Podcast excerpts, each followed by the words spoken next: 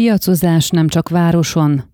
Már tavaly óta fáradozik a bögözi önkormányzat, hogy kistermelői piacot hozzanak létre a községközpontban. Tudtuk meg Ülkei Zoltán helyi polgármestertől. Mint mondta, először a nagyobb gazdákkal tárgyaltak erről, ám ők otthonról eladják a portékáikat, így nem lelkesedtek az ötletért, most viszont a kistermelőkkel egyeztetnek, hiszen elsősorban nekik szeretnének eladási felületet biztosítani. A lakók részéről ugyanakkor van igény a vásárra, hiszen elsősorban a fiataloknak munkahelyi elfoglalások elfoglaltságuk miatt nincs lehetőségük megtermelni a szükséges zöldségeket, gyümölcsöket, vagy akár méhészkedni. Már helyszínt is találtak a piacnak, a Bögözi Kultúrotthon mögött. Ott van egy lefödés, ahová el lehetne helyezni az asztalokat az árusok számára.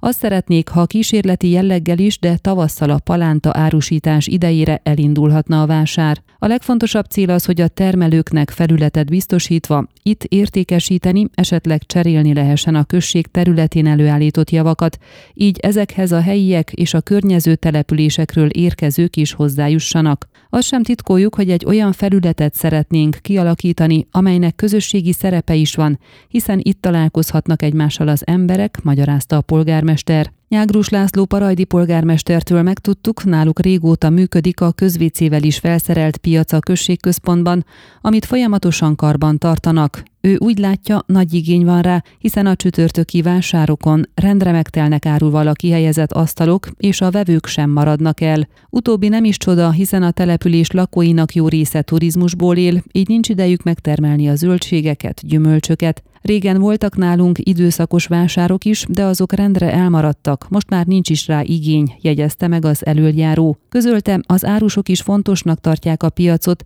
hiszen van közöttük, aki egy évre előre kifizeti az asztalok bérlésére meghatározott díjat. Egyébként nem csak helyi, de román vidékekről érkező eladók is részt vesznek a rendszeres vásáron. Székelyvarságon nincs termelői piac, ám a település hegyvidéki elhelyezkedése miatt nem is tudnak megfelelő mennyiségű zöldséget és gyümölcsöt előállítani a helyi gazdák, nyilatkozta lapunknak Tamás Ernő, a község polgármestere. Igény ugyan szerintem lenne a vásárlók részéről, de a földrajzi adottságok miatt nem lehet akkora mennyiségeket termelni, hogy abból eladásra is jusson, vázolta a helyzetet rámutatott élelmiszerek tekintetében náluk inkább állattartással, sajtkészítéssel foglalkoznak a gazdák, de ez esetben is csak akkora mennyiségekről beszélhetünk, ami a házaknál elfogy. Kovács Imre Mári falvi polgármester arról tájékoztatott, hogy ők eddig még nem gondolkodtak kistermelői piac létrehozásában, hiszen a házaknál sokan még mindig megtermelik azt, amire szükség van. A lakók és a termelők részéről sem érkezett ezzel kapcsolatos konkrét igény, így valójában akkor derül neki, hogy van-e rá szükség,